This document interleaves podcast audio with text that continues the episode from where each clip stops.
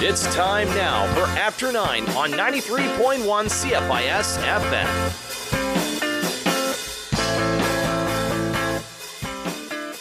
M. Good morning. Uh, it's uh, September all of a sudden. Kids are back in school, and uh, the new Monday edition of After Nine is uh, back on the air. I'm your host, Stuart Parker. This is uh, my uh, my third show as a host of the Monday edition. And um, we're going to be a little less focused on politics this week. Uh, our uh, main guests are um, uh, Marnie Hamagami from Theatre Northwest and uh, Heather Ramey from the AMDA College of the Performing Arts. We're going to be talking about uh, theatre in Prince George uh, and specifically about some innovations that Theatre Northwest is making in uh, making theatre more accessible. First, though, I should say a few words uh, on the political front. Um, we're uh, heading into a Manitoba provincial election uh, this week. Uh, a lot of people haven't noticed it, mainly because the premier was trying to have an election without anyone noticing.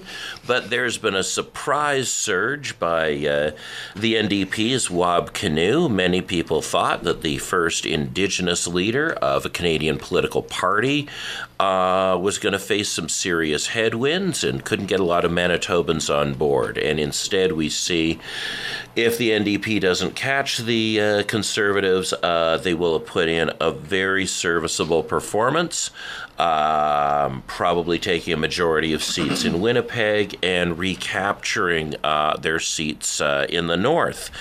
Uh, this is also interesting for us here in, uh, in Prince George because um, It's uh, it's another example of an election where um, people thought it might be a big realigning campaign, but perhaps it will just be more of the same. The Manitoba Party, a uh, white supremacist nationalist party, failed to take off in this campaign, and I think that's good news for all of us.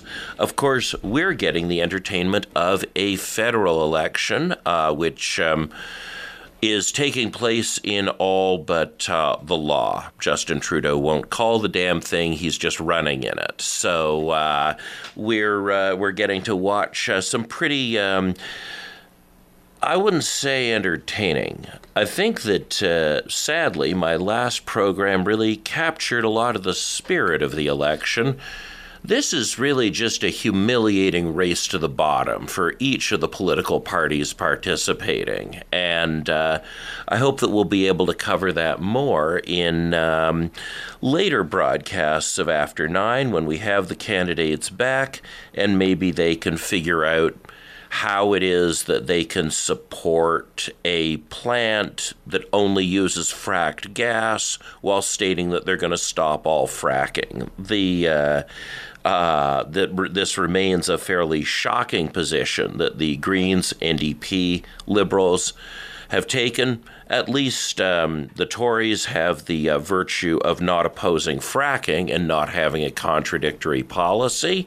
But uh, I'm hoping that we can um, drill down, get a more serious conversation in the election. But certainly the national news isn't helping us all that much on that front.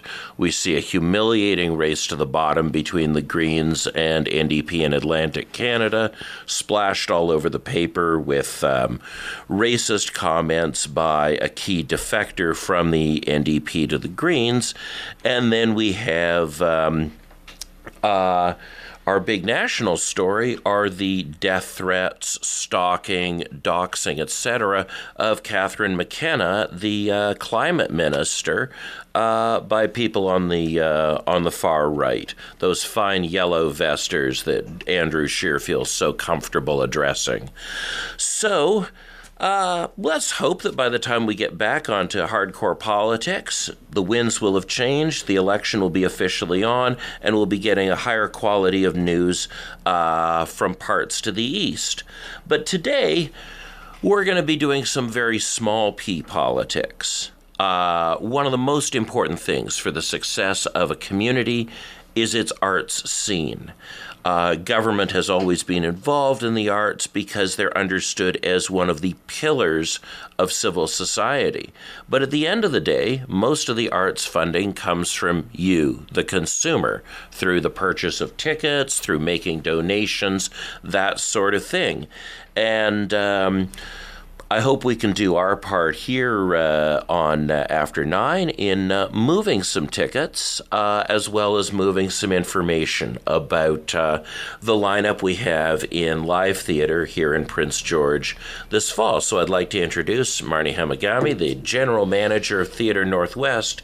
Uh, Thank you for coming on the program. Thanks for having me. We're excited to be here.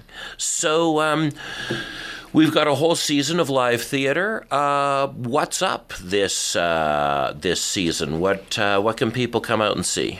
Um, yeah, we do have a really great season coming up. I, I think we have something for everybody. Uh, our first offering is called Dracula, the Bloody Truth, which is a...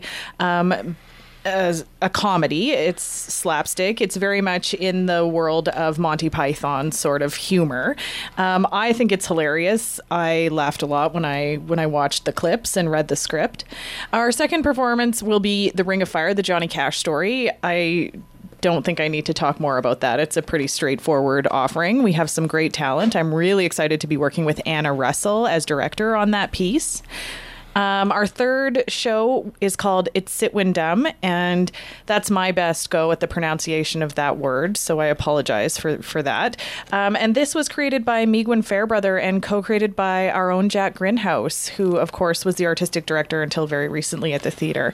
Um, this piece was also up for a Dora Award, which is um, a theater award in Toronto this year, so we're very proud to be, to be showing that.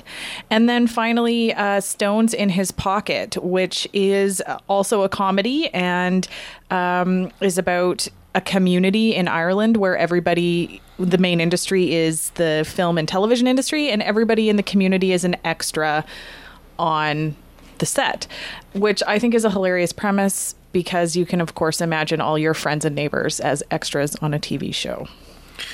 Yes, well, the um, uh, that extras theme, I...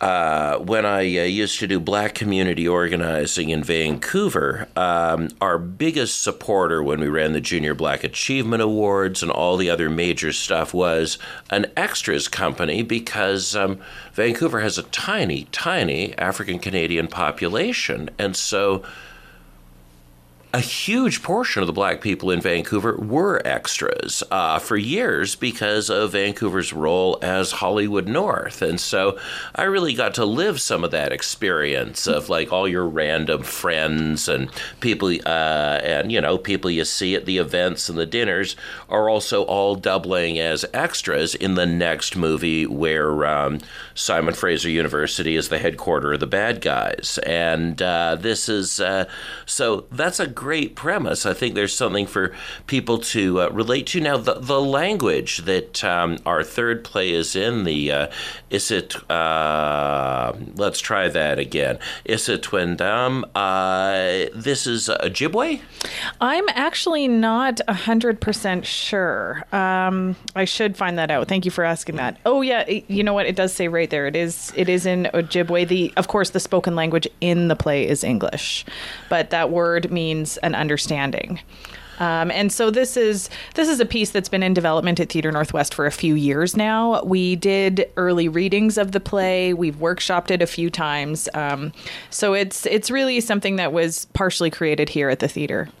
Well, that's uh, that's extraordinary that uh I mean, I, I think that one of the exciting things that's happening in um, theatre uh, with Indigenous people in Canada today um, are more of these uh, engagements with the pan-Canadian experience of uh, of Indigenous people, whether in rural or urban settings, that a lot of the Indigenous experience comes from a deep past and from ancient traditions, but a lot of the common experiences of Indigenous people come from the experience of being racialized and uh, screwed over in the present in various ways, or Uh, finding ways to uh, deal with that in a positive fashion in the present. So I think uh, so it's great to see that, um, you know, people from the uh, uh, Carrier uh, region contributing to um, uh, to a play uh, to a play that's uh, talking about uh, Indigenous experiences thousands of kilometers to the east. Uh, so. This is a pretty diverse lineup in terms of genre. We have a, a good balance: comedy, musical, drama. Um, so obviously, Theatre Northwest has got a mission to try and have something for everyone, or at least a wide variety of people. Uh, so... The thing that I, I'm uh, we're expecting to spend a bunch of this show talking about is, I think, one of the most innovative ways that Theatre Northwest is trying to reach um, more audiences, more kinds of people. And this is the Relaxed Theatre program. So could you take us into that, the premise, how it got going, and how that's going to manifest in this season? Yeah, absolutely. So um, relaxed theatre and relaxed performances is something that was pioneered in England. Um, and it's it was originally, um, the idea behind it was how to help Uh, audiences with autism spectrum disorder engage with the theater world. Um, so as they started developing that program, it became obvious very quickly that more than just the autism community could benefit from a more relaxed um, viewing environment for theatrical performances, particularly proscenium style theater. So, you know, for, for a series of reasons, um, when you go to see a theatrical, a live theatrical production, the expectation is that you will sit quietly in the dark for, you know, forty-five to ninety minutes, depending on the production. You will not leave. You will not talk. You will not make noise, um, except for when the appropriate moment to laugh and clap comes along. Now, that format um, doesn't necessarily work for, for everybody in our community. Um, some people have a difficulty controlling their vocalisms. Some people need to get up and go to the bathroom more often than maybe when they were in their twenties. And some people have young children, uh, particularly infants, who they need to to bring with them. And so with that in mind, the... the idea of relaxed performances began to grow. So a relaxed performance is, is really um, an opportunity for anybody in the community to come who who might experience uh, theater in a, or might need to experience theater in a different way. We keep the house lights on, so there's light in the audience. We take a careful viewing of the production and make sure that we um, flag or mitigate any Um, sensory triggers that might happen during the production. For example, a few years ago, we did a show that had a gunshot in it. Um, and the gunshot is quite loud and quite jarring. Um, but for the relaxed performance, we used a canned sound effect that we were able to bring down in level. So it still was a gunshot. It just wasn't at the same decibel level as an actual gunshot. Um, also, if there's any strobing in the lighting, we we soften that. And we also, at the beginning of each produ- of each play, we're careful to mention anything that we think might be a trigger. There's dog barking. There's um, people yelling at each other. There's high emotions. Anything like that is is very much identified in order to help our audience um, interact with the art in a way that works for them. Right. So.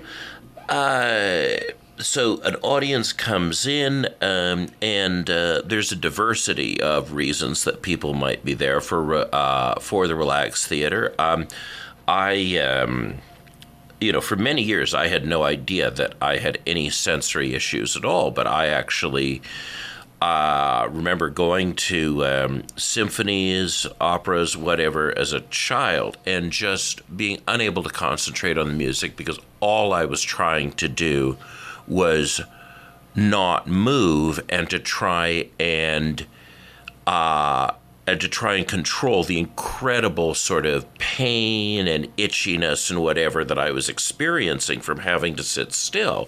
And um, so I would think that um, this might not just, this isn't just about people who are in some way neurologically atypical. This might be a different way of bringing one's children into uh, in into watching uh, theater, because certainly I, I don't I don't go to um, any any of the kinds of theater I was brought up to have a taste for because of just the pain of the original experience. Yeah, no, this is exactly exactly the idea. I, I mean, Theatre Northwest has a.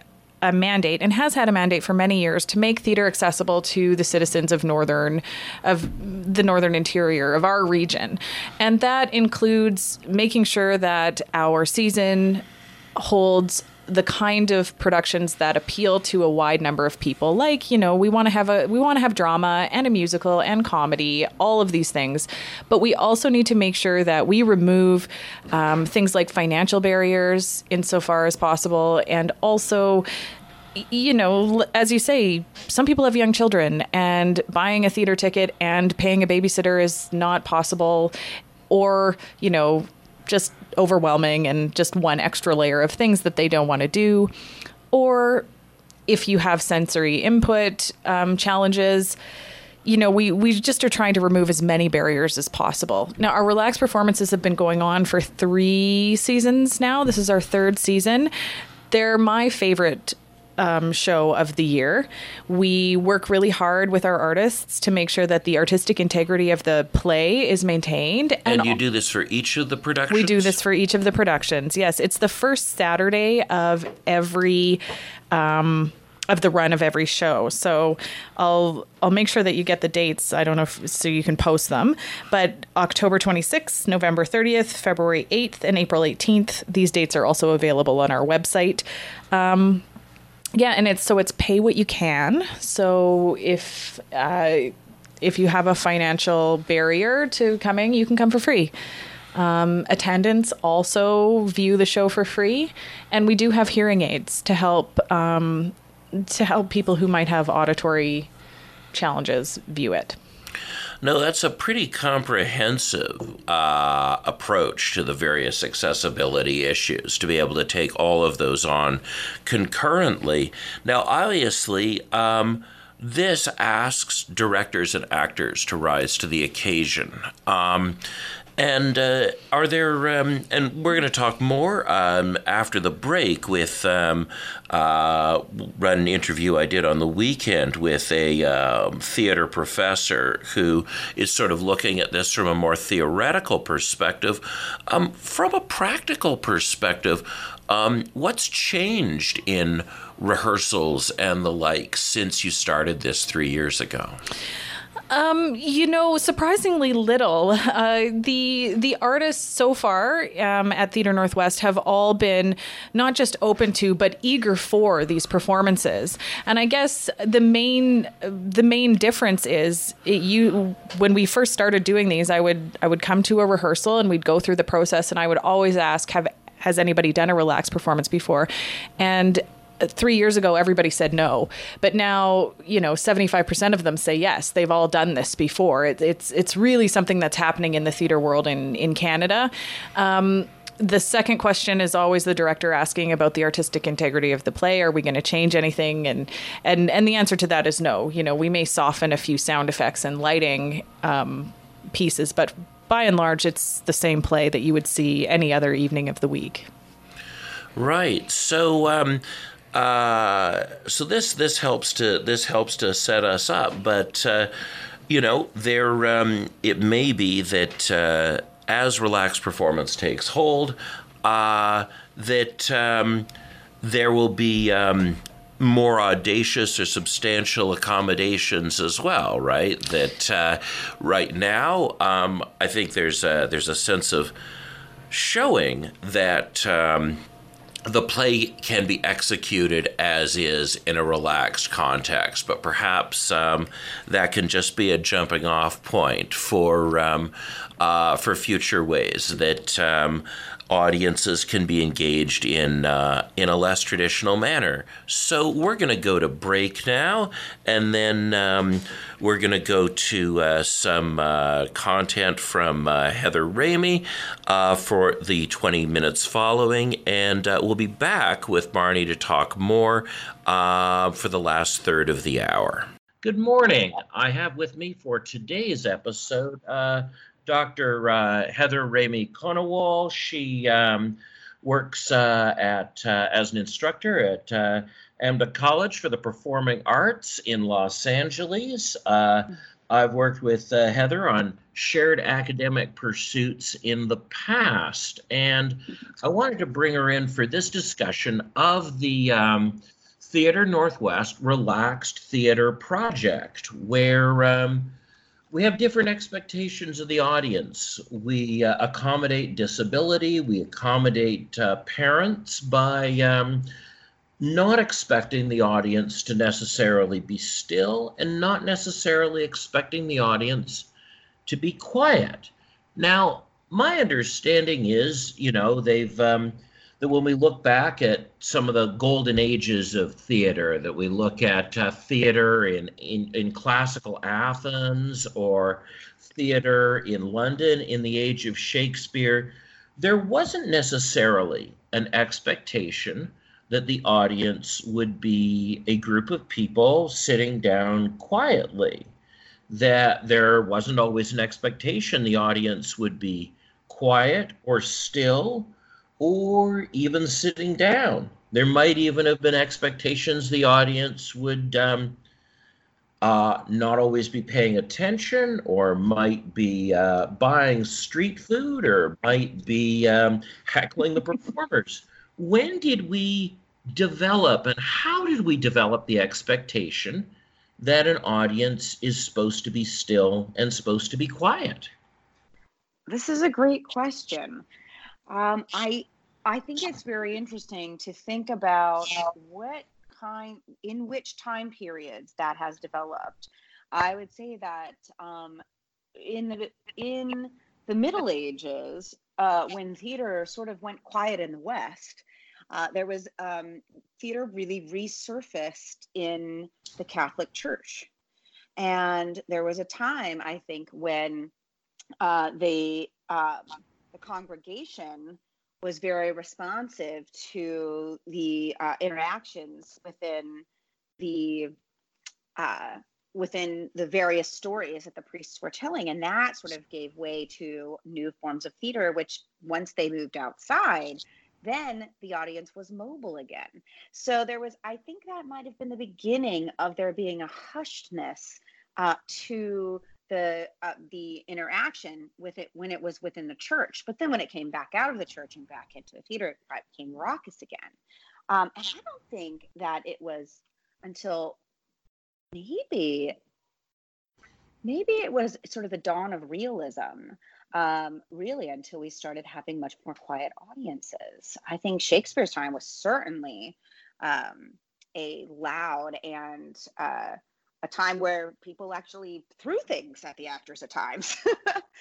um, and we're certainly standing um, and and very much interacting with the actors uh, on the stage, this, particularly the um, the groundlings, who were the um, the cheapest seats, quote unquote. Of course, they weren't seats. They would come stand in what was called the pit. And uh, and then they would have, they would interact with the actors, and it was a much more um, uh, visceral experience, I think, uh, at the time. But I think it was um, it was a little bit after that, because even in Restoration comedy, there was still a very interactive audience. So I would say it had to have come post that. I would be like maybe the even the um, the late eighteen hundreds, maybe. Was when it was just finally started. I think that can certainly fit. We can imagine even the past of North American vaudeville. We don't see that. Right. It's the still and quiet audience.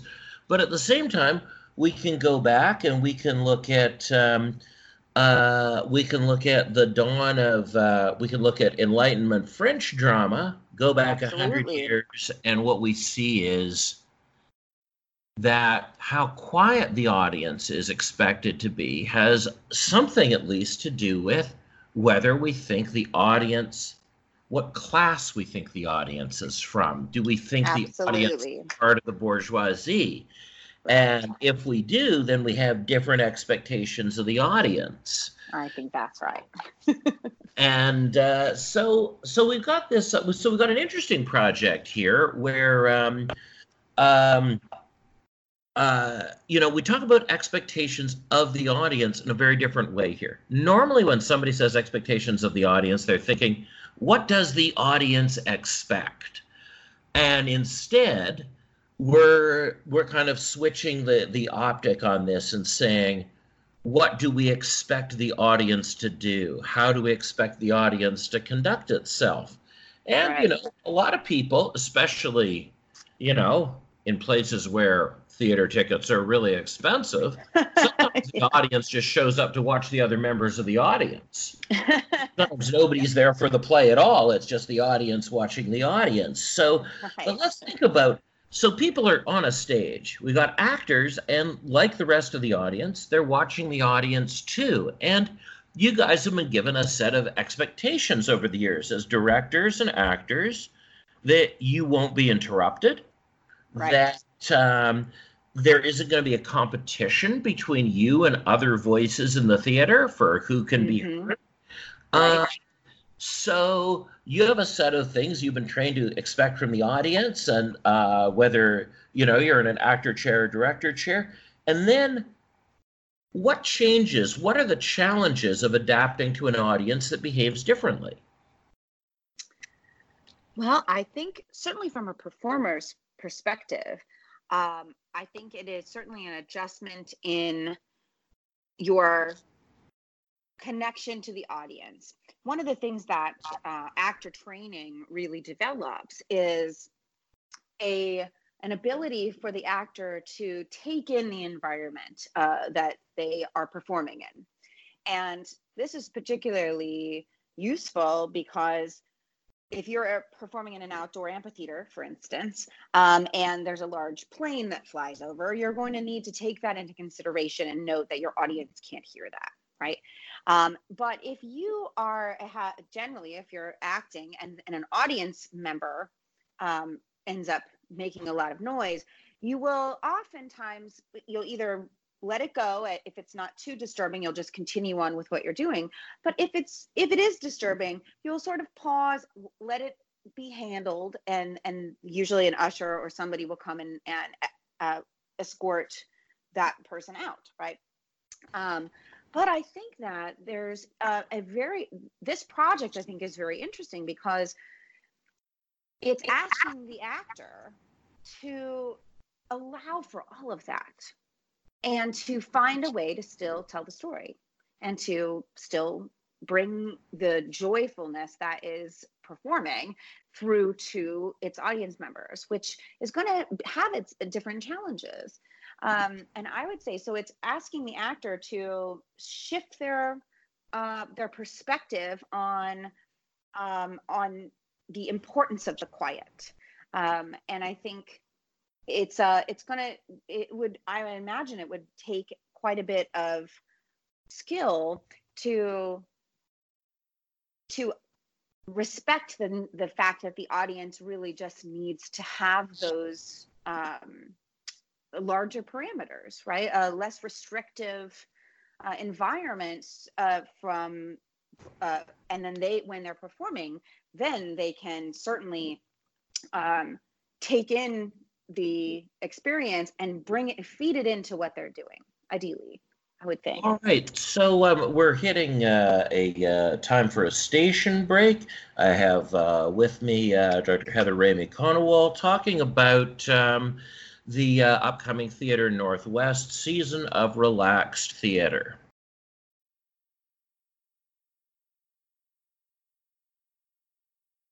Okay, so uh, we're back. Uh, I have with me uh, Uh, Heather Ramey, who is a professor of uh, theater in uh, Los Angeles. Uh, she is uh, an actor, uh, director, and writer, and uh, she's uh, talking with us about some of the challenges performers and directors uh, face and some of the skills that they can bring to bear in delivering this less conventional kind of performance. Now, I remember Uh, a version of relaxed theater from my childhood, but it, it didn't involve any actors. It was, so, you know, when when movie theaters first came along, it was the movie palace design, and you had three movies that just ran in succession in a loop, and people could come in, sit down, join things whenever they wanted, and leave whenever they wanted. Well, they adopted this thing. Um, they brought that back in the seventies and eighties uh, at uh, some theaters in Vancouver uh, to help deal with the nineteen seventies divorce wave that, you know, I was part of. And uh, suddenly you had all these single parents, and especially single dads, really struggling to figure out a thing to do with these younger kids. And so uh, my dad was one of those dads, and he'd bring me down to this thing where they just ran a six-hour loop of all of the Looney Tunes Warner Brothers cartoons, and children ran up and down the theater aisles screaming. And uh, that was uh, that was cool, because then afterwards we'd get a barbecued chicken. Uh, Love it. So, yeah, it was, but in a way, that doesn't seem so controversial. But there are ways that a sort of mastery or control of sound and pacing was made possible using technology in that situation. The right. lights got taken down and, and uh, all these other things. What kind of tools would um, could a director bring to bear to um, maintain that focus, even with the extra movement and noise in the audience?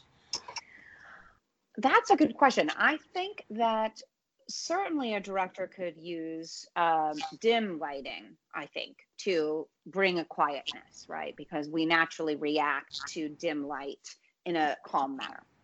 Um, even, I think, people who um, have different sensory issues. Now, you could, it really depends on your audience, I would imagine, um, that, and you kind of would have a sense of, of what's, Uh, what kind of audience you might be having in. So you might adjust lighting.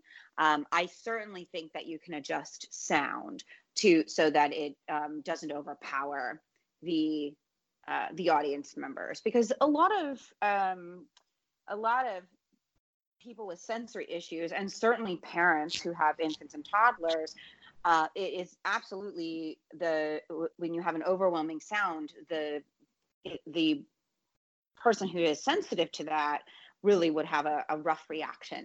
Um, so I think a director could certainly lower sound. Um, the other thing I think that with lighting, particularly, you really can show someone where to focus. One of the things that um, the sort of early developers, the very early, uh, early developers of um, lighting techniques that we still uh, work off of today, which is Adolf Appia and uh, Edward Gordon Craig, they really began to understand that lighting could draw attention to where you wanted it to go. And uh, I certainly think that a director would um, be able to use that. And I would think in a way that maybe is a little more repetitive at times um, to, to bring the focus in.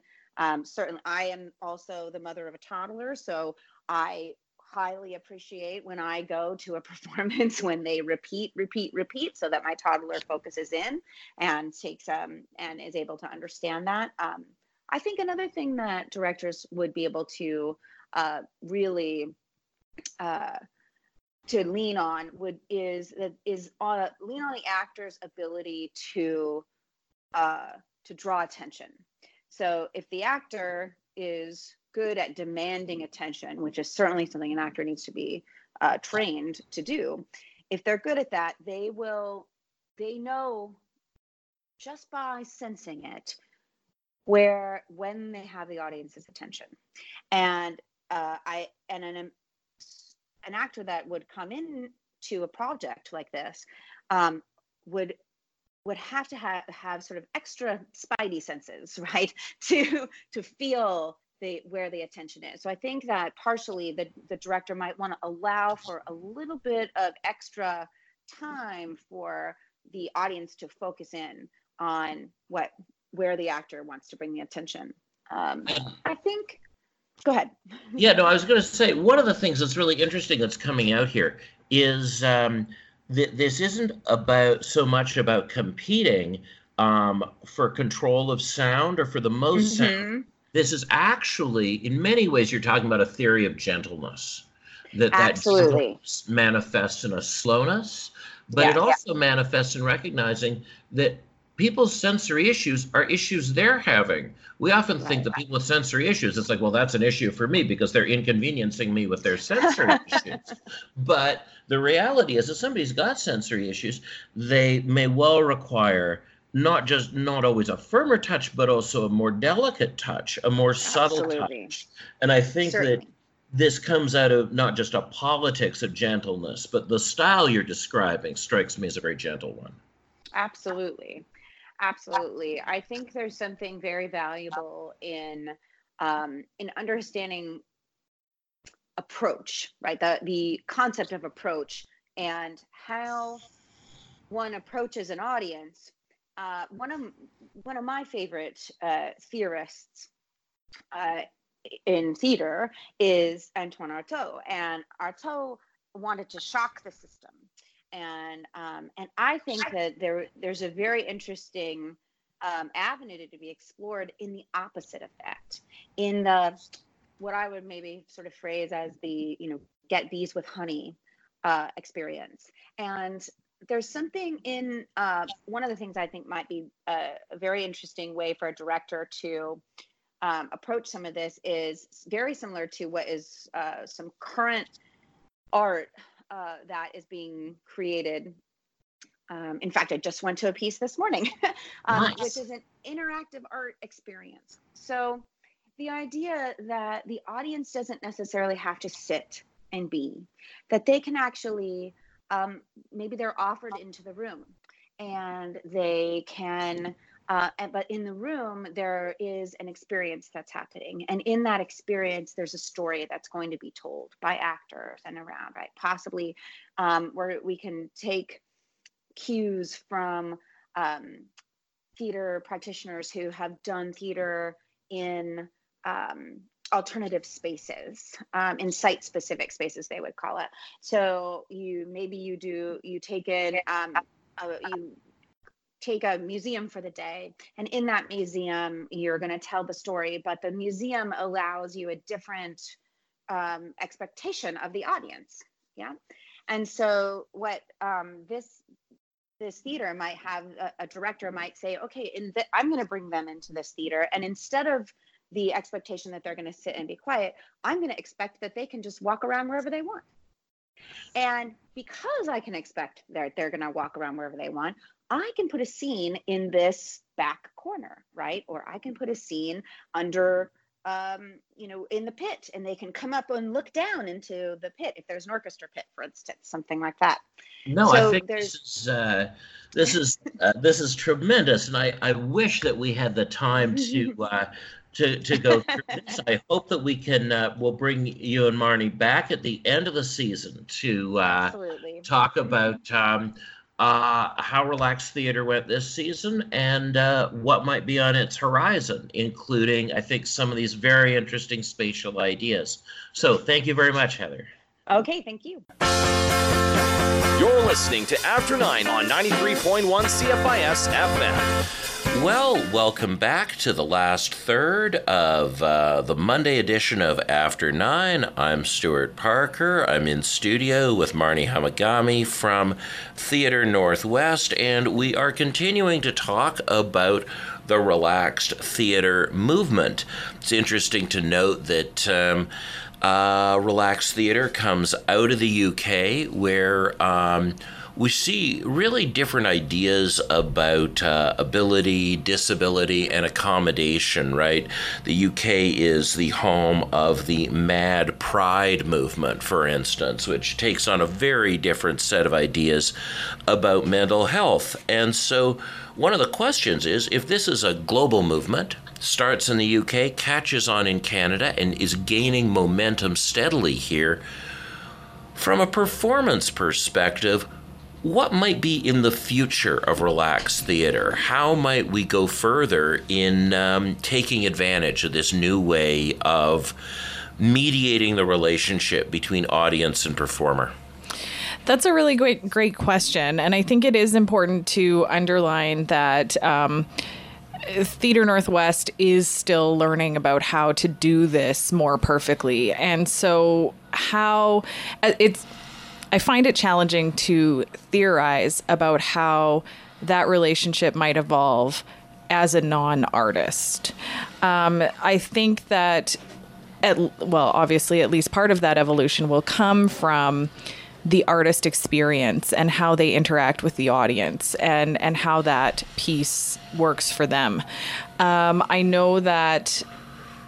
The one thing that I can say with certainty is that Theatre Northwest will continue to be committed to providing the space for the evolution of that relationship in our community, and and and to be open to the changes as they come through. Yeah, one of the things that uh, Doctor Ramey suggested in uh, the earlier segment was um, that. Uh, You know, you used a fancy term early in the interview, the term proscenium, referring to um, this very formal idea of a stage that's created by an arch and by curtains. The arch from ancient classical theater, the curtains from the Enlightenment, and how this makes the stage a special space. And so heard about how, well, if you're equalizing light levels and sound production and all these other things, the stage may get a little bit more porous, that the boundary between audience and stage is already starting to break down. Exactly. That that fourth wall is definitely coming down in the relaxed setting. Um, you, you can already see that there's a more real interaction between artist and audience um, during the relaxed performances. And the question of whether... you know, the artists will start playing off the audience to a certain extent is going is is very real, and how that how that will look is is going to be interesting to watch the evolution of it, because the other piece of this um, of this experience is that in a lot of ways our relaxed audiences are our most honest critics. You really know if you don't have their attention. There is no pretense to to paying attention if. If they're not interested, if your performance is lacking in some way, if the storyline doesn't work, whatever series of reasons. Yeah, and I, I uh, thinking back to, uh, you know, my, uh, you know, divorce wave relaxed matinee experience from my childhood, um, I remember finding it very affirming that the whole screaming in the aisles, running around, uh, going to the concession stand, um, always peaked during the Warner Brothers cartoons that I personally disliked the most as a kid. And uh, so, you know, I think it's, um, I think it, yeah, you do get that. There is an immediacy in a whole bunch of, um, of quite different ways. So obviously, um, there are a lot of different things that are mixed into Relaxed Theatre. We've talked a bit about kids and parents and accommodating parenting duties and uh, questions of closeness. And so the needs of parents and children are being met, both the kids having an opportunity to see a thing that they simply don't have the resources to see in another context, having that experience earlier in life than they would otherwise get it, the parent having a bunch of childcare problems solved. Then we have another constituency of people in the audience, people that... Um, We uh, that uh, that deal with questions of disability, and uh, so Those are kind of separate questions. We have a we have a resource that's helping um, that's helping all these constituencies, but uh, I was really struck by uh, both uh, you and Heather talking about how um, how to be gentler with the audience. So when we think about that gentleness, you talked about sound, you talked about light. How much are we navigating the experience by sort of getting into the heads of people who are dealing with sensory or attention issues? Well, and I think that, at least in the case of Theatre Northwest, that is one of the things that we we wanted to be particularly aware of, and and did ask that question directly to um, a couple of organizations and particular people in the community, is to say, how how can we facilitate this experience for you? What can we do? So so there's a component of us guessing, for sure, and there's also a component of people telling us, and it's an evolving process, you know. So this consultation, uh, this this sounds really quite exciting. So what were the organizations that you went to? Uh, so we worked really closely with Aim High. Um, they were both financially and spiritually very supportive of this endeavor, and they they come quite frequently to all of our performances. Uh, the other group was the Autism Society, and I'm and I'm not one hundred percent sure what the formal name of that organization is, maybe the B C Autism Society. And Corey Walker in the community, he was really helpful, particularly in crafting our social story, which uh, appears on our website. So um, social stories are a fairly common tool that we use for particularly children, but I'm sure all a lot of people use them to sort of mitigate um, to mitigate the idea of expectations. You know, like if you can see a picture of the space before you come to it for the first time, if you can see a picture of the people you're going to see, a picture of the bathroom, oh. so you have a, a live, real map to show you where to go and how to get there. Um, it, it it's not obviously it's not the same as experiencing the space first person, but it gives it you an idea. It mitigates anxiety. Exactly. It cuts down on interference. Okay, we're going to go to our last break, and when we come back, we're going to continue this discussion and ask one of the bigger questions about disability and public space. It's after nine on ninety-three point one C F I S F M. All right, so uh, we're back in the uh, last segment of uh, After Nine. I'm Stuart Parker. I'm with Marnie Hamagami from Theatre Northwest, and we're wrapping up our discussion of the Relaxed Theatre program. Now, so often when we talk about accommodating disability, we think we believe we're thinking about how disabled people are inconvenienced and how we can make their lives more convenient, but when I think about um, when we prescribe psychiatric medication, when I think about uh, what kind of spaces we create, so often what we really mean is that people's disabilities are inconveniencing us, and we want to get them under control.